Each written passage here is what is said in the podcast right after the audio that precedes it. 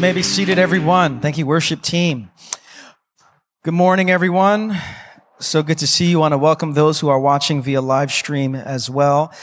Um, for those of you visiting, my name is Rich. I'm the lead pastor at New Life. And before I introduce our guest speaker, just a couple of things. Next week, as the announcements uh, mentioned, I just want to say it again for we get it, so we get it.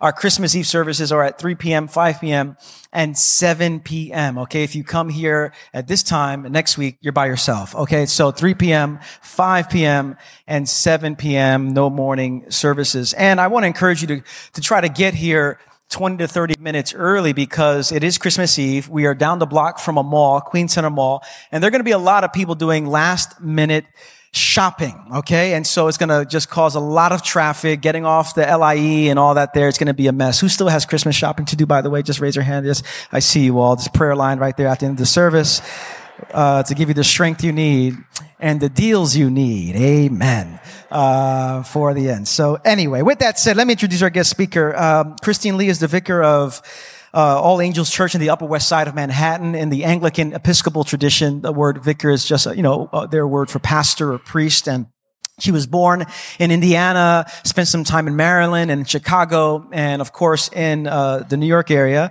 Uh, she attended Moody Bible Institute and received her MDiv and her Master's of Theology from Trinity Evangelical Divinity School in Chicago, and she's in the process of completing her Doctorate of Ministry at Fuller Theological Seminary with a focus on uh, leading change. Uh, she has served as a campus minister with InterVarsity Christian Fellowship at the U- University of Chicago.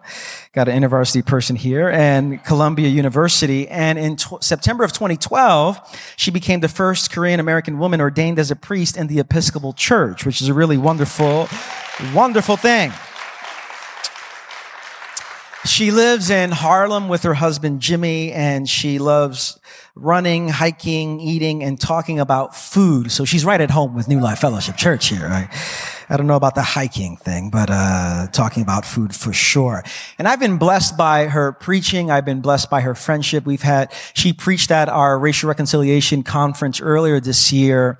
And you can watch that if you go on our New Life Fellowship page on YouTube. You can see uh, what she did there as well. Just wonderful. And that's one of the reasons why I wanted to have her here because I was incredibly blessed, blessed by her preaching.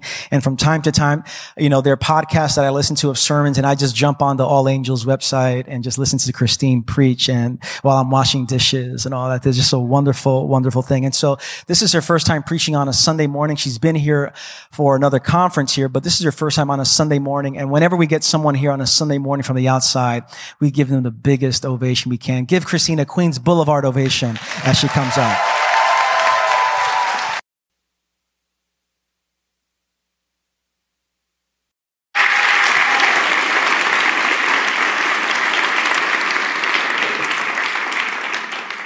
Well, good morning, New Life. I am so thrilled to be here. Um, I'm a huge, huge fan of this church. I always tell people if I wasn't at All Angels, I would totally go to New Life. Um, it's um, I, have personally have been so blessed by the ministry here. I was glad to see the video that was shown about emotionally healthy spirituality. We actually ran the emotionally healthy relationships course at All Angels this, uh, this past fall, and it was such a powerful experience. People really digging in deeply into the brokenness of their pasts, of their families, and finding new freedom in Christ. Um, and so we at All Angels have personally been a beneficiary of the ministry of this church, and are just so grateful to you all and how you serve uh, the larger body of Christ, the world outside of uh, these four walls here. So I'm, I'm so glad to be here with you this morning. So the other day, um, I was standing on the subway platform at 145th Street in Harlem. I was getting ready to uh, go to church and I was waiting for my train. And I don't know what you're like on your commute, but I do not like to talk to people. So I don't want to, you know, I don't want anybody looking at me. I don't want anybody talking to me. Like there's like this invisible cube around me. And it's like, you cannot cross this barrier between us. And to be honest, like the feeling is mutual, right? Like nobody wants me talking to them, you know, or me looking at them either, right? And so we're all there in our own little individual, invisible cubes when suddenly I smell smoke. And everybody else, you know, they're all looking up too because they smell the same thing I do. And then suddenly, we are looking at each other. We are talking to each other. And people are saying, Do you smell that? You know, like, where's it coming from? It smells like something's burning. Like, I don't see anything. We're like looking down to that dark tunnel. And we're trying, all trying to find the source of that smoke.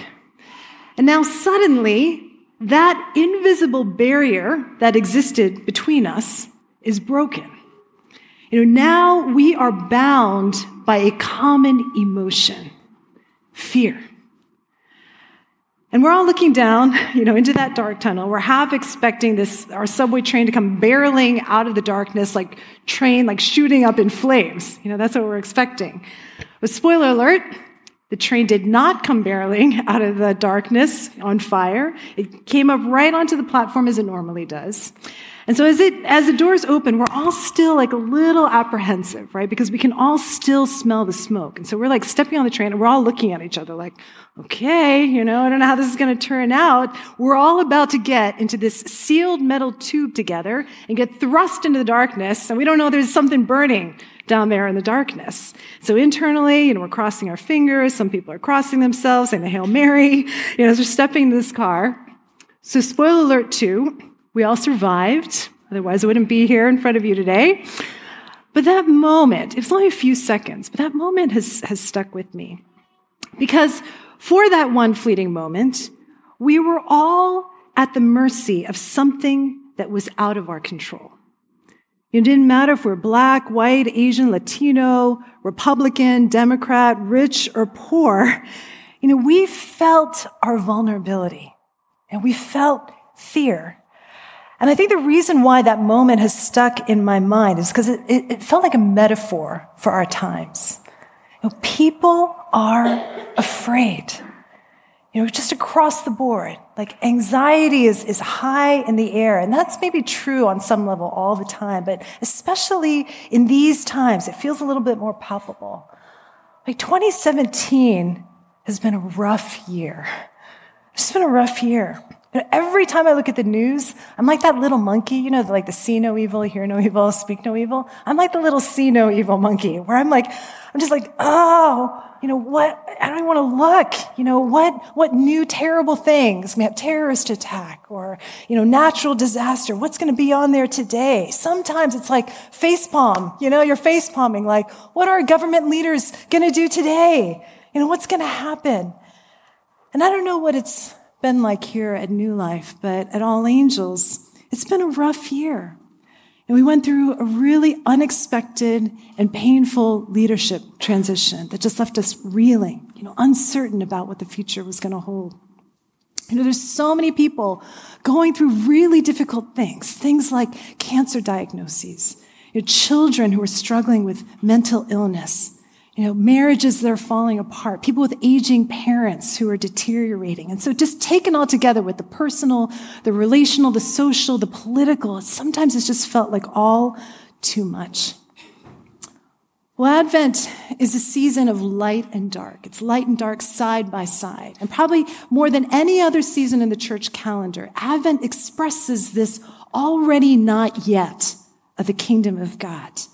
And in Advent, we feel the darkness of our world and its brokenness. We feel our own internal darkness. And like those characters in Luke's narrative, in the story of the birth of Christ, they were living in the darkness of Roman rule with unstable, you know, unpredictable, powerful rulers not knowing what was going to happen. They knew the promises of God and they were waiting and they were hoping, but as of yet, the Messiah had not yet come. And yet, again and again and again, the message that the angels delivered to them is be not afraid. It's be not afraid. But how do you do that? You know, how do you be not afraid? Like saying be not afraid is like me saying, don't think about chocolate. You know, don't think about chocolate right now. See, you can't. You can't do it because you're all thinking about chocolate right now. Right? So, how do we respond to that be not afraid? Well, this morning, I want to look at the story of Mary in Luke 1. It's a very, very familiar story in the Christmas narrative. And there's so much richness in this passage that I don't have time to get into today. But embedded in that story are three invitations that I believe the Lord has for us this morning. That whatever it is that you are feeling, whatever fears or anxieties are in your heart, that the Lord extends to us this invitation to surrender, to worship, and to rejoice.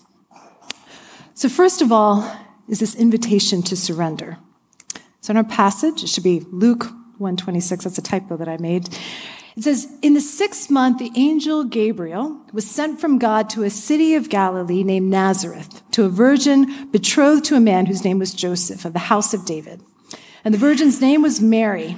And he came to her and said, Greetings, O favored one, the Lord is with you. But she was troubled at the saying and tried to discern what sort of greeting this might be. And the angel said to her, Do not be afraid, Mary, for you have found favor with God. And behold, you will conceive in your womb and bear a son, and you shall call his name Jesus. He will be great and will be called the Son of the Most High. And the Lord God will give to him the throne of his father David, and he will reign over the house of Jacob forever. And of his kingdom there will be no end. And Mary said to the angel, How will this be since I am a virgin? And the angel answered her, the Holy Spirit will come upon you, and the power of the Most High will overshadow you. Therefore, the child to be born will be called Holy, the Son of God. And behold, your relative Elizabeth, in her old age, has also conceived a son. And this is the sixth month with her who was called barren, for nothing will be impossible with God. And Mary said, Behold, I am the servant of the Lord. Let it be to me according to your word.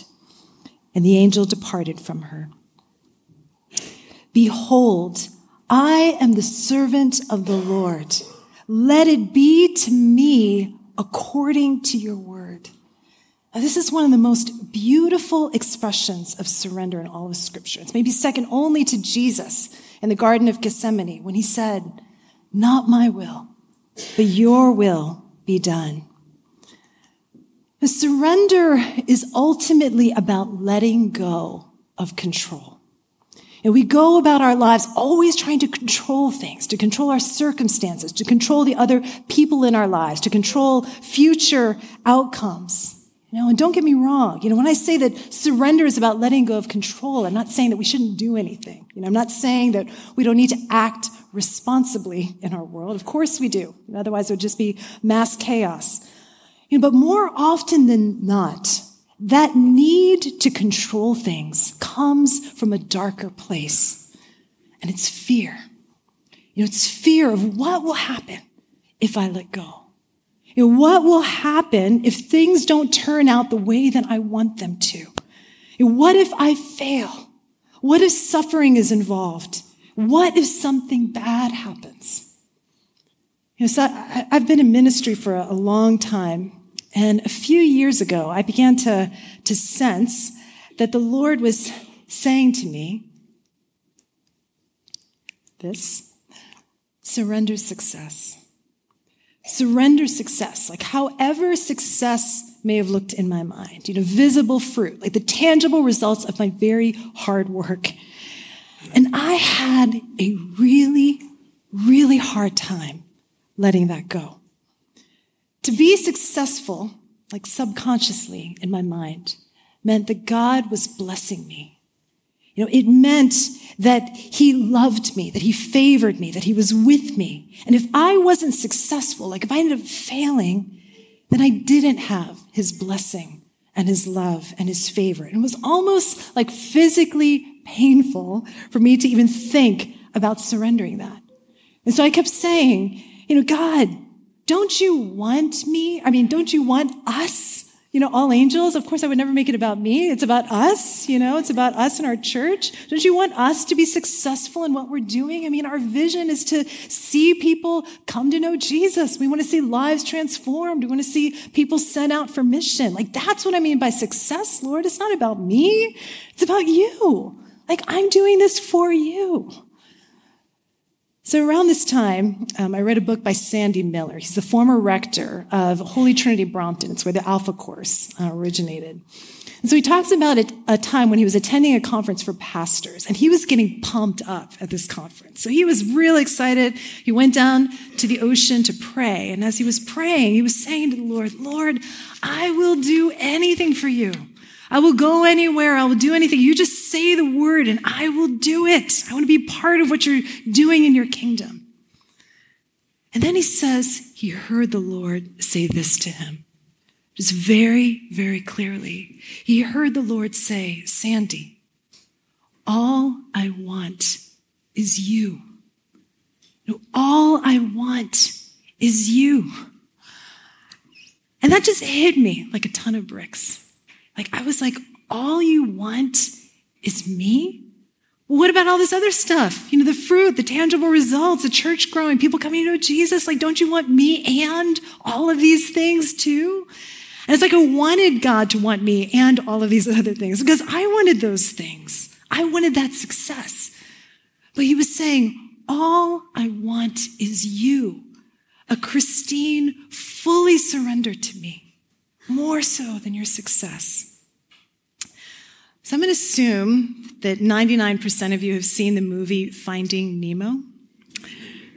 And for the 1% of you who have not seen the movie, so Finding Nemo is this, this movie about a fish father named Marlin who has lost his son Nemo and he's frantically searching the ocean for him. And there's this really sad backstory where Marlin had lost his wife and all of his other children in a shark attack. And he's always told Nemo, I'm never going to let anything bad happen to you. So he's searching the ocean with his friend Dory. And there's this famous scene where they get swallowed by this huge whale, or they're in this whale's mouth. And Marlin is terrified. He's just terrified. And Dory, on the other hand, she's just having the time of her life. She's like doing backstrokes in the whale's mouth, and she's like trying to talk to the whale and translate and listen. And Marlin is, he's, he's, he's freaked out. So at one point, um, like the, the whale kind of does this move and he becomes kind of perpendicular and all the water starts rushing into the whale's throat.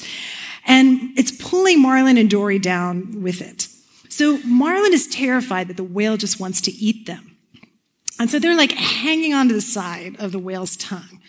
And then the whale starts speaking, like in whale speak. And Dory's like listening and she's trying to understand. And then she goes, okay. And then she jumps off the whale's tongue. And then Marlin grabs her fin you know, before she falls. Here's the, the, the moment in the movie. And then so she tells him, the whale says, it's time to let go.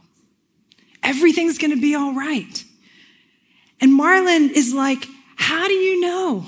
How do you know something bad isn't going to happen? And then Dory says, I don't.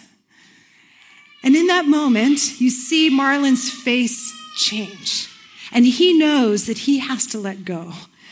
And so here's the moment right before he lets go. and so he lets go, and they actually do get swallowed by the whale. But then, if you've seen the movie, the whale shoots them up out of his spout, you know, into the ocean. So Marlin did not trust the intentions of the whale. You know, he didn't trust that the whale was good and that the whale wasn't going to eat them. And that's why he could not let go. And when I began to realize that, that at the heart of my inability to let go and surrender success is that I didn't believe that God was good. I didn't believe that if I failed and fell flat on my face, that He would have my back. You know, I was afraid of failure, afraid of what would happen if I failed. You know, that somehow that was going to just be the end. So a friend of mine once asked me, you know, knowing my neuroses about success and achievement, she asked me, what was Mary's success? Like, what did Mary achieve? What was her achievement? And as I thought about it, I realized that her achievement, if you could call it that, was her surrender to God. She let the Holy Spirit come upon her. And she didn't cling to her reputation. She didn't even cling to her dreams about the future, which would have been the same as any young Jewish girl that girl meets boy, and girl and boy get married, and girl and boy have a child and start a family. But instead, her response to God was Here I am, the servant of the Lord. let it be to me according to your word. You know, I, would always imagined that moment of her saying that. And, you know, just imagining her, as you often see pictures of Mary, just of her calm and serene and unperturbed as she's saying that. But, you know, as I get older, I imagine now that scene of her saying that with tears just streaming down her face because she knew what she had to let go of to allow herself to fall into the hands of the mighty God. And sometimes, you know, the face of, of surrender is this, you know. Sometimes that's what the face of surrender is like. And so this morning, I want to ask you, what do you need to surrender to the Lord? What do you need to surrender to the Lord? And this leads me to the second invitation, which is worship. So in this passage, we skip through Mary's visit to Elizabeth to Mary's song, the Magnificat. And the song goes like this It says, Mary says, My soul magnifies the Lord, and my spirit rejoices in God my Savior, for he has looked on the humble estate of his servant. For behold, from now on, all generations will call me blessed. For he who is mighty has done great things for me, and holy is his name and his mercy is for those who fear him from generation to generation. So, what does it mean to magnify something? You know, to magnify means to enlarge, to increase, to exalt. And let me be clear here that the Lord is already large. You know, he's already big. He's already greater than our minds can even conceive. So nothing that we think or say or do or feel can change that.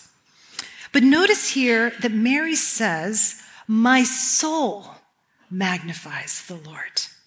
And she's talking about the perspective of her soul, how her soul sees the Lord.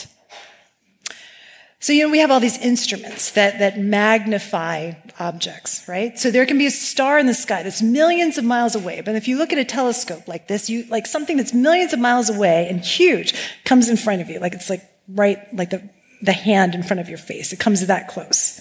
Or you can take a magnifying glass and you can put it on like this tiny little ant.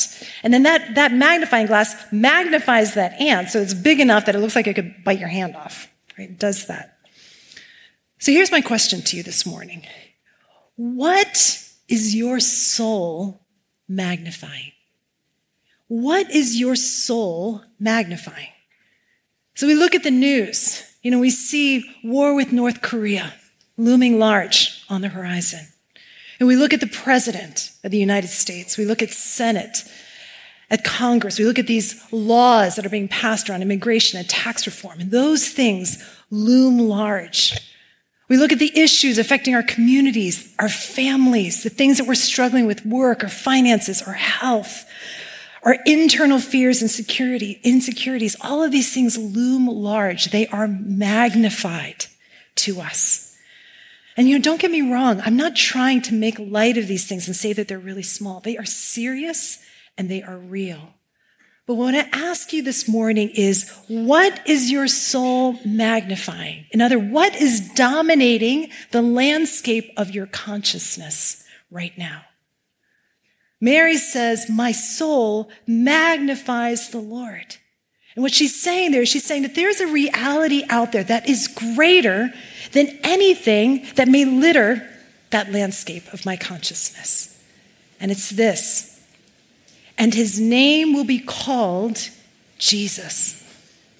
He will be great, and he will be called the Son of the Most High. And the Lord God will give to him the throne of his father David, and he will reign over the house of Jacob forever, and of his kingdom there will be no end. So, surrender is just another word for worship, right? Because it's saying to the Lord, Lord, I lay down my crown. I lay down my need for control. And I humbly admit that you are God and that I am not. That you are the King of kings and the Lord of lords alone. And your word, as it says in the prophet Isaiah, that you sit enthroned above the circle of the earth, and the rulers of the earth are like grasshoppers. King Herod, Pontius Pilate, Kim Jong il, Donald Trump are like grasshoppers in your hand. And you are the Lord of history. And that whatever happens in this life, even death itself, that you are greater than all of those things. And I worship you. I fix my eyes on you and on you alone. What is your soul magnifying? So years ago, I was talking with um, Sue Pinkusoff, who I know comes here uh, to New Life, and I was just pouring out my soul to her. And I was telling her about um, this passage that I read in a book by Henri Nouwen, where he talks about the first time he met Mother Teresa. And he said that the first time he met Mother Teresa, that the thing that struck him about her the most is that he said, quote, her inner attention was constantly focused on Jesus. Her inner attention was constantly focused on Jesus. I mean, how remarkable is that, right? Like, what would it be like if the first thing that people thought of when they met you for the first time was that your inner attention was constantly focused on Jesus? I just told her, I just, I longed for that. I wish I could be like that. And then she looked at me with that steady, soul piercing gaze of hers. And she said, Christine, always remember that you are a worshiper first. Always remember that you are a worshiper first. And she didn't say, you know, you need to become a worshiper, you need to learn how to worship God more. She said, you are a worshiper first. That's who you are. That's your identity. It's a matter of not striving or feeling like you need to reach some, some goal or be something that you're not, but it's living out of who you already are. And the magnetic pull of the world may cause the compass of your soul to get turned around. But your true soul's orientation was created to point to true north, which is Christ. That's who you are. As this morning, I ask you, where is your true north? What is your soul magnifying?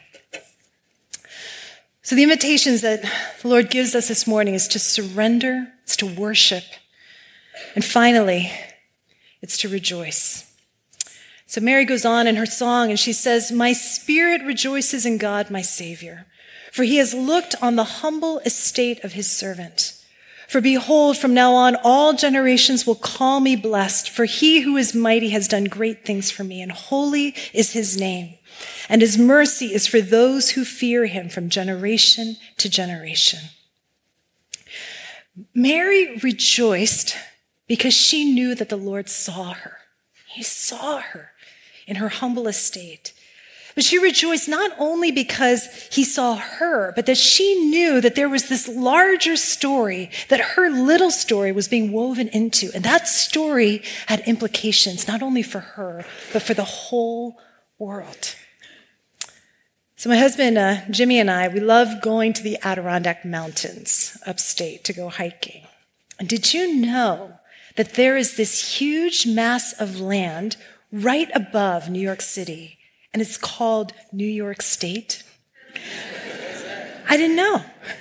It's huge, unbelievably huge and beautiful. And now we love it. You know, so one summer, we went up there for vacation.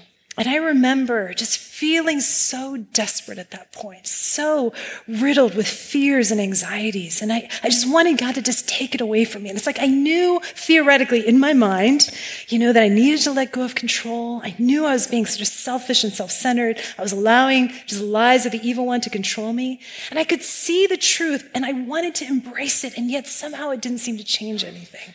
And I was just desperate. I was frustrated that God wasn't helping me. So I started this practice um, of interactive journaling. Maybe some of you do this, where I, where I would write what I, well, I would write what I, was in my own heart, and then I would, I would just spend some time in listening prayer, and then just start to write, like not overthink it, but just write what I sensed God was saying to me. like a conversation.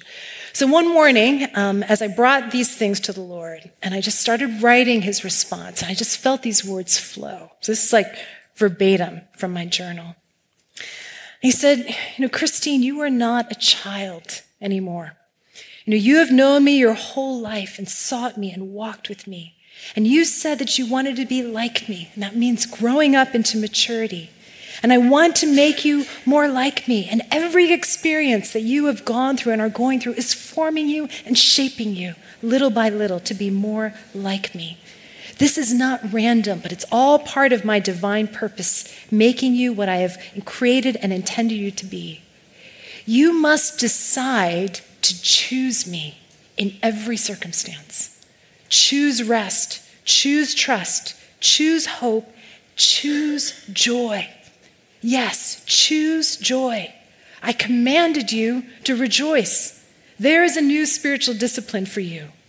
Joy sometimes springs up unbidden, and sometimes it must be fought for, as though it was the most precious treasure in the world. And in choosing joy, you are choosing the kingdom. You are choosing me. And I had this picture in my mind of me just kind of hunched over my little desk, you know, just with all my fears and my concerns and my worries. And in the meantime, I was in the Adirondacks. God wanted to show me the sun and the stars and the mountain and the, the sky. And I was realizing that in choosing Him, I was choosing to make room for Him to choose, choose to believe that He is in every situation, choosing to believe all the fullness and the possibility and the hope that's present because He is.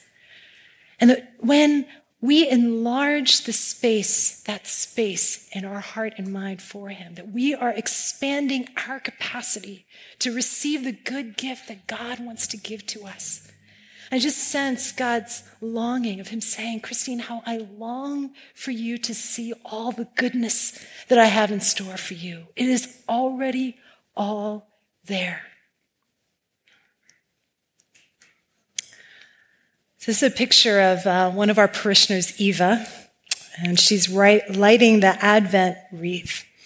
So, as Jackie was saying earlier, today is the third Sunday of Advent. It's um, traditionally called Gaudete Sunday. And Gaudete is Latin for rejoice. And that comes from Philippians 4 4, where Paul writes, Rejoice in the Lord always. Again, I will say it, rejoice. The Lord is near. Do not be anxious about anything but in every situation, by prayer and petition with thanksgiving, present your request to God. And the peace of God, the shalom of God, which transcends all understanding, will guard your hearts and minds in Christ Jesus.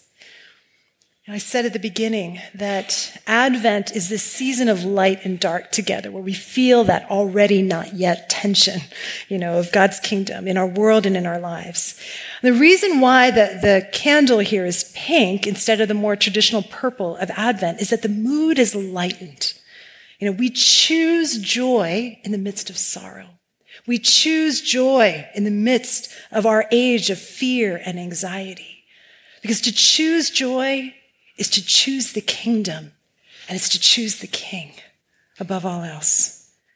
You know, this, it's this smile, you know, on Eva's face as she's lighting up the darkness with the light of Christ because the light has shined in the darkness and the darkness has not overcome it.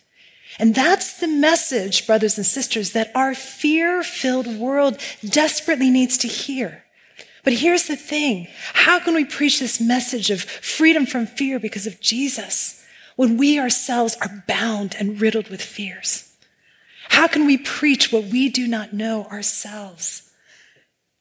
It's like that message, um, that song of Zechariah earlier in Luke 1, where he says, He has raised up a horn of salvation for us in the house of his servant David to rescue us from our enemies and to enable us to serve him without fear in holiness and righteousness before him all our days, because of the tender mercy of our God, by which the rising sun will come to us from heaven to shine on those living in darkness and in the shadow of death, to guide our feet into the path of peace. That is our message to the world. And when the people of God are surrendered, and when we worship and magnify the Lord, when we rejoice, that is the picture of the freedom that the King has come to bring us and bring our world. Freedom from fear, freedom from the tyranny of sin, death, and the devil. That is how we live out that exhortation. Be not afraid. Surrender, worship, and rejoice. And so as we close, I want to invite you to stand with me and I'm going to invite the worship team to come up here. I want us to just take a moment of reflection before the Lord, to just get quiet in your own heart before God. Just allow the Lord to speak to you this morning. I just want to ask that question to you. What is it that you need to surrender to the Lord this morning? What do you need to let go of? Where are those places in your life that you have been just gripping, just control over, just unable to let go? And I just invite you, even now, in a, in a, a gesture of surrender, to just hold your hands out before the Lord. Just say, God, I give this to you. Just imagine whatever that is in your hands. Maybe it's your children, and maybe it's your spouse, maybe it's your work or your finances or your health. Maybe it's the state of our country or our world, whatever it may be. Just hold that in your hands. And to remember, as Isaiah said, that our God is seated on the throne of the universe. He sits enthroned the kings of the earth, the problems of the earth. We ourselves were like grasshoppers before him.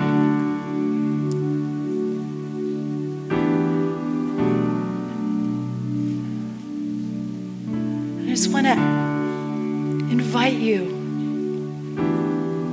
to reflect on what is your soul magnifying this morning? What's looming so large on the horizon of your consciousness? This morning, Mary speaks to us. She challenges us when she says, My soul magnifies the Lord, and my spirit rejoices in God, my Savior.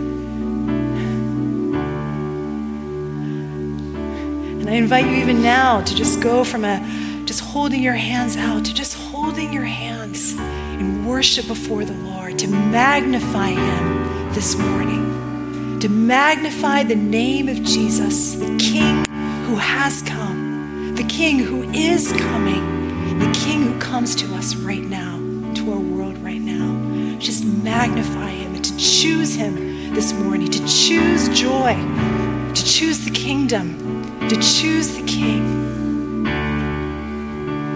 We worship you, God. We magnify you, Jesus. We come before you, God, and we say there is no one who is greater than you, God. Lord, we know that there are many in our world who would try to wield power. And God, yet they are nothing in your sight, God. And Jesus, we come before you. We worship you, our King. God, we lift ourselves up to you. We surrender, Lord, ourselves to you. God, we hear you saying, All I want is you.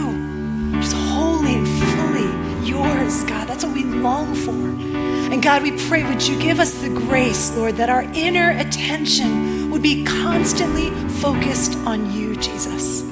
Lord, may this church be known as a church of people whose inner attention is constantly focused on Jesus. Lord, may this church be known as, as men and women who are free from the tyranny of fear and sin and death.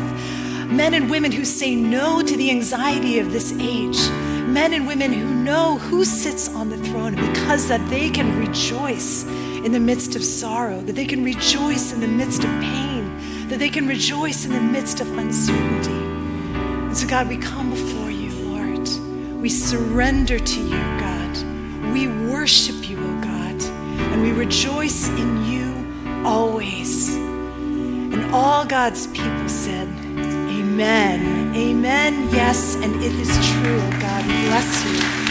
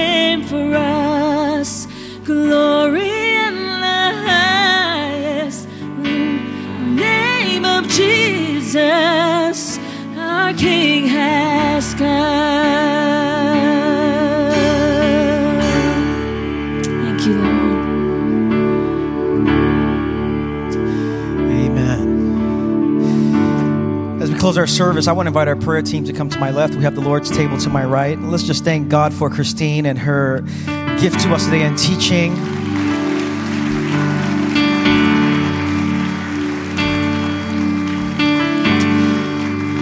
And I love the simplicity of those three words surrender, worship, and rejoice. And really, those there are two questions that she offered that I'm taking with me into this week uh, as Christmas approaches. Is, you know, what do you need to surrender? And what is your soul magnifying? And these are two powerful questions. And for some of us, we need to surrender. It is true, we need to surrender our need for success, our need for achievement. For some of us, we need to surrender an obsession we have with a particular outcome we want to see in life. We want we have plans for our lives, we have an agenda, and oftentimes we have an obsession that it needs to happen this way this time and in this fashion. And the invitation for us in this Advent season is to let go of of control the same way that Mary did, letting go of whatever outcome she had in mind. And I wonder today, what is your soul magnifying?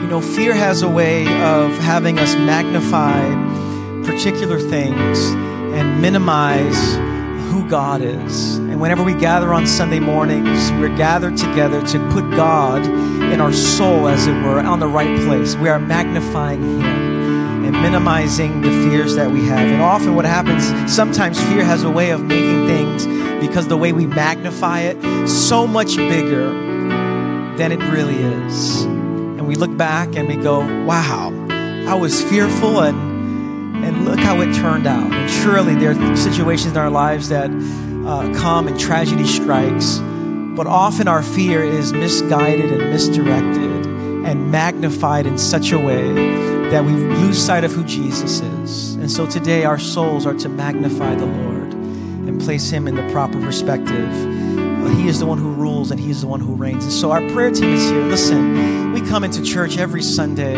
with fears, with addictions, with hangups, with with all with anxiety.